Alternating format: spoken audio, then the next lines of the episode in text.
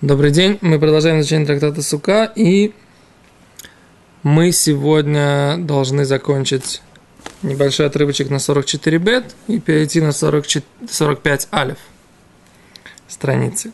Итак, мы остановились на высказывании Гимары от имени Раби Леза Брабицадук. Иво, мудрец Иво, от имени Раби Брабицадук, говорит, что Омар Иво, Айво, Мишумра Береза Брабицадук, Али, Эле, Хадамба, Эрвей, Шабатот, Ютер, Мигмель, Парсаут. 44 бет внизу, да? Не будет человек идти в канун субботы больше, чем 3 парсы. Рав Кахана, ломран, эле, лебейтей. Это мы не говорим, если он идет только домой. Авалюш пизей. Но если он идет остановиться на постоялом дворе, тогда нет этого запрета. Теперь мы видим, запрет связан с тем, что человек, когда идет издалека и не предупреждают, его не ожидают, на него шаббат не готовят, и он приходит домой как бы в какой-то момент поздно, начинают лихорадочно готовиться к субботе, и чтобы на него была еда, и начинают нарушать шаббат, то шаббат уже наступает, и продолжают готовить что-то для него. В этом опасение. А если он идет остановиться на постоялом дворе, в котором не подают никакой еды, то остановиться он может успеть, как бы не начнут готовить ради него. Все, что он с собой привезет, то он и будет есть. Теперь есть другая ситуация, о которой говорит Мишна Брура. Не Гимара, он говорит, что нельзя выходить поздно так, что человек не успеет до захода солнца дойти до такого места, где он будет начать делать шаббат. То есть нужно выходить так, чтобы он был, по крайней мере, за час до наступления шаббата в каком-то месте, чтобы он мог спокойно расположиться. О!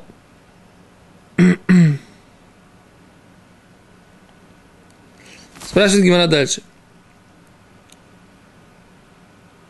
Амай. Но почему? Вопрос такой, да? Говорит Гимара, авалюдеушпиза амайденакит самих. Эйно сумех альбне абайт. Да, Раша объясняет. Эта фраза такая интересная. Первый раз вижу, чтобы Гимара как бы продолжал слово амай. Тут это не амай, не почему, а амай. Понимаете? Не первый раз это вижу, но на самом деле это иногда... амай обычно это почему. А здесь амай это... Амай, о том, что Денакит взял с собой самих, сумех опирается. Это объяснение, что если он идет на постоялый двор, оно уже написано в самой Гемаре, да? Амай Денакит самих. О том, что он с собой взял, на это он опирается, и поэтому он не надеется на ту еду, которую готовят там в этом постоялом дворе. В Икаде Амре, а есть, которые говорят, Омаравкана, Лони Цриха, Эло Афилу Любейтей. Что Рав Кахана сказал, что это смысл этой заповеди, этого закона, когда он идет домой, да? Когда он идет даже домой, да, даже домой. То есть не только, если он идет в какой, даже домой. Дымаши Моца имят им Рав Шилу, то дома он хотя бы найдет, хотя бы чуть-чуть еды, говорит Раши, не много ли мало, все это его. И даже домой пусть не идет, и тем более не на постоялый двор, поскольку на постоялом дворе он не сможет найти себе ничего. То есть вопрос, как Рав Кахана сказал. Рав Кахана сказал, что нельзя идти только домой, а на постоялый двор, на котором он не рассчитывает на... То есть это гостиница без еды, как бы, грубо говоря. Так вот, если это гостиница без еды, то он может туда идти. Или Рав Кахана сказал, что когда он идет в гостиницу, вода что-то нельзя, потому что в гостиницу он приходит и начинают там в гостинице, пришел новый постоялец, начинают к нему готовить для него, даже он об этом не знает, могут нарушить шаббат. А если он идет домой он придет, все, что он найдет, это же да его, так сказать, все, что сможет, то он и возьмет. Но говорит Рав Кахана, что даже домой не надо идти. Почему? Потому что, сказал Рав Кахана, со мной была ситуация, что я пришел и не нашел дома даже даже жареную рыбку небольшую, да, даже шпроты не смог найти, потому что не было еды. То есть, как бы, еды не было, и он остался, так сказать, пришел поздно, да, домой. Действительно, домой, но для него еды дома не было. Поэтому отсюда Мишна Брура говорит, что в нашей ситуации, когда, и он говорит уже в ситуации про свое время, да, то есть примерно Мишна Брура умер в 1933 году, он говорит, что в наше время нет такого опасения. Почему? Потому что готовят обычно на шаббат не так, бецимцум, да, не так сжато, да, не так мало, то есть каждому столько, ровно столько. Они, как бы, их материальное состояние было намного беднее, чем наше, да, мудрецов Гемора. И поэтому нельзя было поставить человека перед фактом, что ему нужно сейчас готовить еще на одного человека. В наше время, как правило, всегда можно принять еще одного человека. Но понятно, что бывают разные ситуации. Бывают разные ситуации, и если человек знает, что у него готовится к дома к конкретному, к приему конкретных количества гостей, то тогда не нужно, действительно, или нужно, говорит Мишна Брура, позвонить и предупредить. Обязательно. Никогда не нужно нагрянуть, как снег на голову, да? Это всегда неправильно. То есть нужно знать, чтобы к твоему приходу готовились. Понятно, что если там какие-то ситуации, когда невозможно сообщить, все такое, но в наше время есть, слава богу, и телефон, и интернет, и поэтому можно сообщить, кто приходит.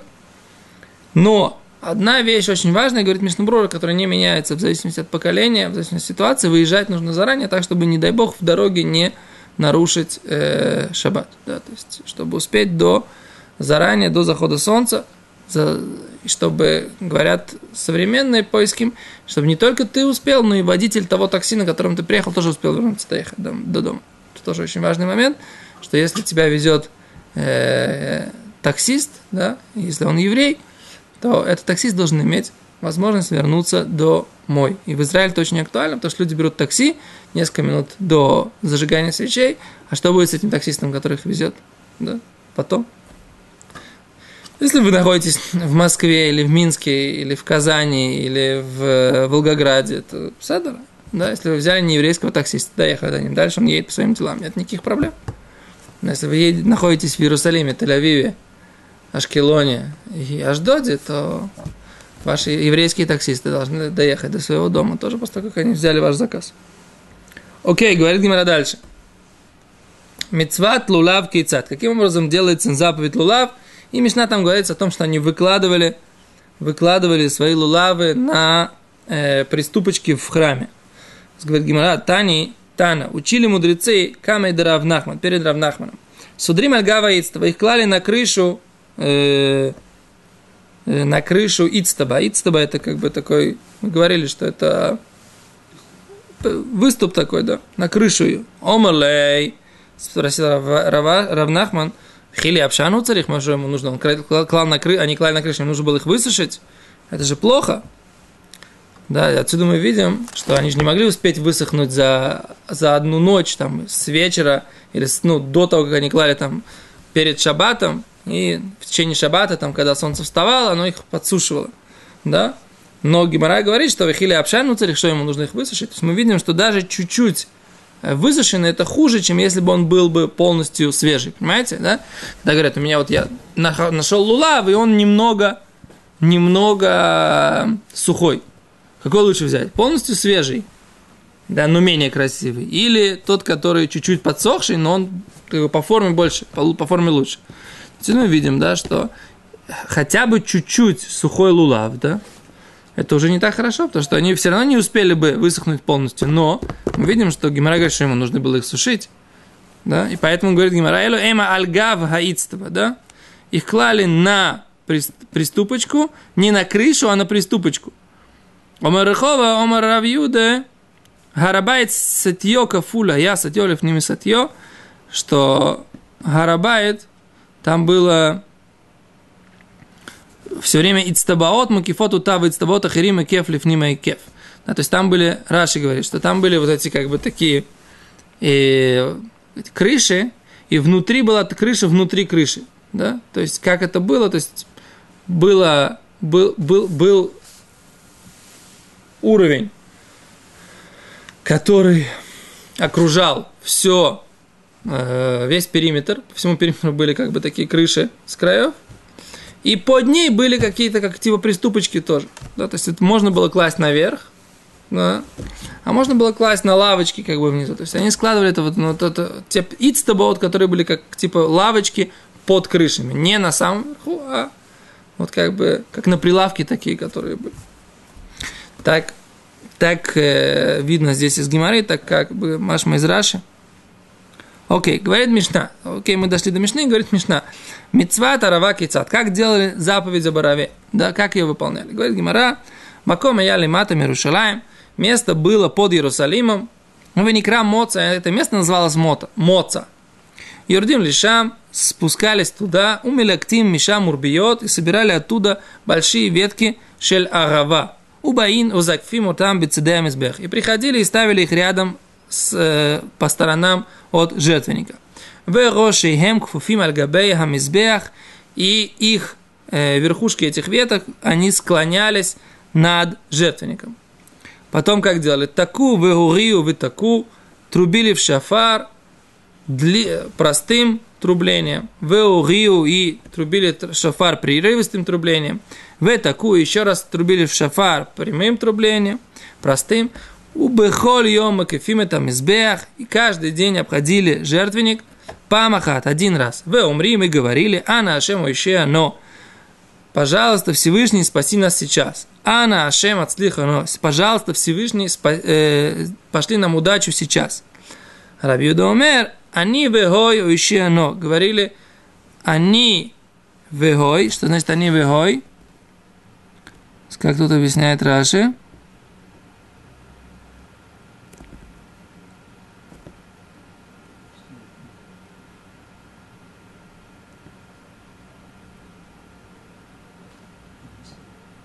Раши говорит, они бывают. Бегематрия ану ашем. Это сочетание, это бегематрия по числовому значению, это я, пожалуйста, Всевышний.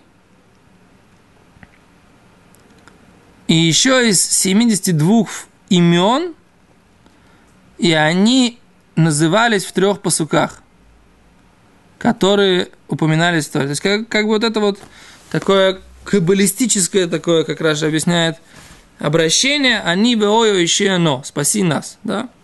Веото айома, в 7-й день макифим это мизбеах шева пами. Окружали, они обходили жертвенник 7 раз. Бешат птиратан маем умрим. А после этого что они говорили? Йофилихам избеах, хорошо тебе жертвенник, йофилихам избеах, хорошо тебе жертвенник. Раби Леза умер. Лей велихам избеах, лей велихам избеах. Да, что значит лей велихам избеах? Ему и тебе жертвенник, ему и тебе жертвенник, да? И как делали в будни, так же делали и в субботу. Эло, а только шаю мелактим ото мерев шаббат, что собирали вот эти вот ивы в канун субботы. Уманихим отан багигиот шель заав, и клали их в корыца с золотом, когда еще лоик мишу, для того, что золотые корыца, да, для того, чтобы они не вяли, эти ивы. Раби Йохан бен Бройко умер, Раби Йохан бен Бройко говорит, хериот шель декель аюм виим, вехуфтим отам бекарка, что они приносили дрова от пальмы и хофтиму там бекарка. Что значит хофтиму там бекарка? Говорит Раши.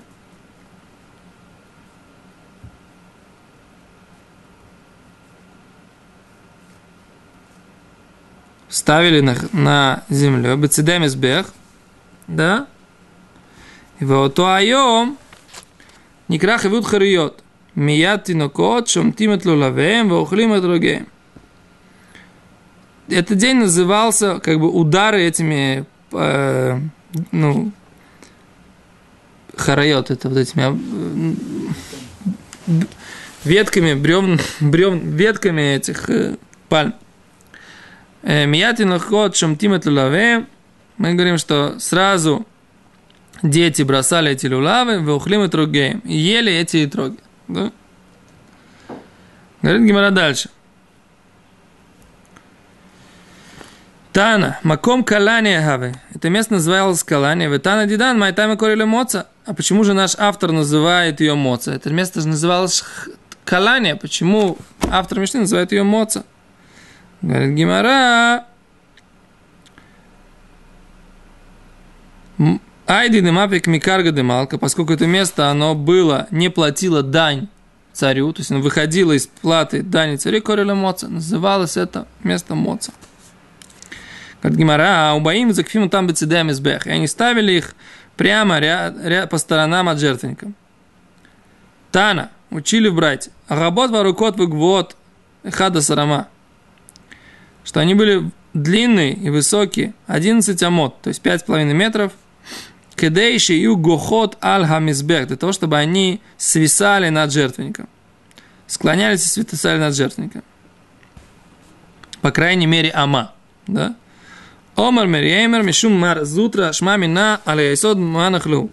Из этого мы можем сделать вывод, что он их клал на есод, да? То есть они поднимались над жертвником хотя бы ама, чтобы жертвник был 10 ама, да, высотой, да, они ама над ним, значит, они были 11. Дисал, когда это хаара, если бы он клали их на землю, мигди алле ама виканес ама зеу есод, алле хамеш виканес ама зеу совев, алле шалош зеу маком кранот, бухот аль-габе мезбех эхимеш кахасла, элла шмамина, а есод манахлю, шмамина. Говорит Гимара, если бы считает Гимара здесь высоту жертвенника, она говорит так, если он клал бы на землю, говорит так, ама, але ама, поднимается ама, веканес ама, и проходит ама. Это фундамент, как бы основа жертвенника. Дальше хамеш, 5, еще 1. Это вокруг жертвенника, да? Шалош зеомаком акронот. То есть 3 это высота углов. Гухот аль-габея мизбея хехмешкахасла. То, что они склоняются над жертвенником, не получится, да? Не склоняться над жертвенником. Это высота. Так. Эле лав шмамина есод манах. Мы делаем вывод, что они клали их на жертвенник, на фундамент его, на основу. Говорит, гмара шмамина. Омар Раби Авау, сказал Раби Авау, майкро, где это написано в Тареше, Неймар, и срухак баву исим, ад карной самизбех, да, сделайте праздник, да, бе аву исим, деревьями, ад карной самизбех, до углов жертвенника. Из этого мы учим, что надо, чтобы они склонялись на жертвенник. Обе Раби Авау, Раби Леозр, коля, нотелю лав багудо вайдас бавуто, Малявакатув килу банам избех, векри валяв курбан. Шинеймар. И сухабузим открывной сам избех. Говорит Гимара, всякий человек, который взял лулав в его связке, и адас правильный, и считает за него тура, как будто он построил жертвенник и принес на нем жертву. Как написано, и сухабузим открывной сам избех. Да? Окей, на этом мы сегодня остановимся. Большое спасибо, да, то есть вот такая вот форма, то есть их устанавливали вокруг жертвенника, они свисали, и Гемара тут приводит, что тот, кто так себя ведет, тот, кто делает, берет 4 вида растений, как будто строит жертвенник и приносит на нем жертву. Спасибо большое.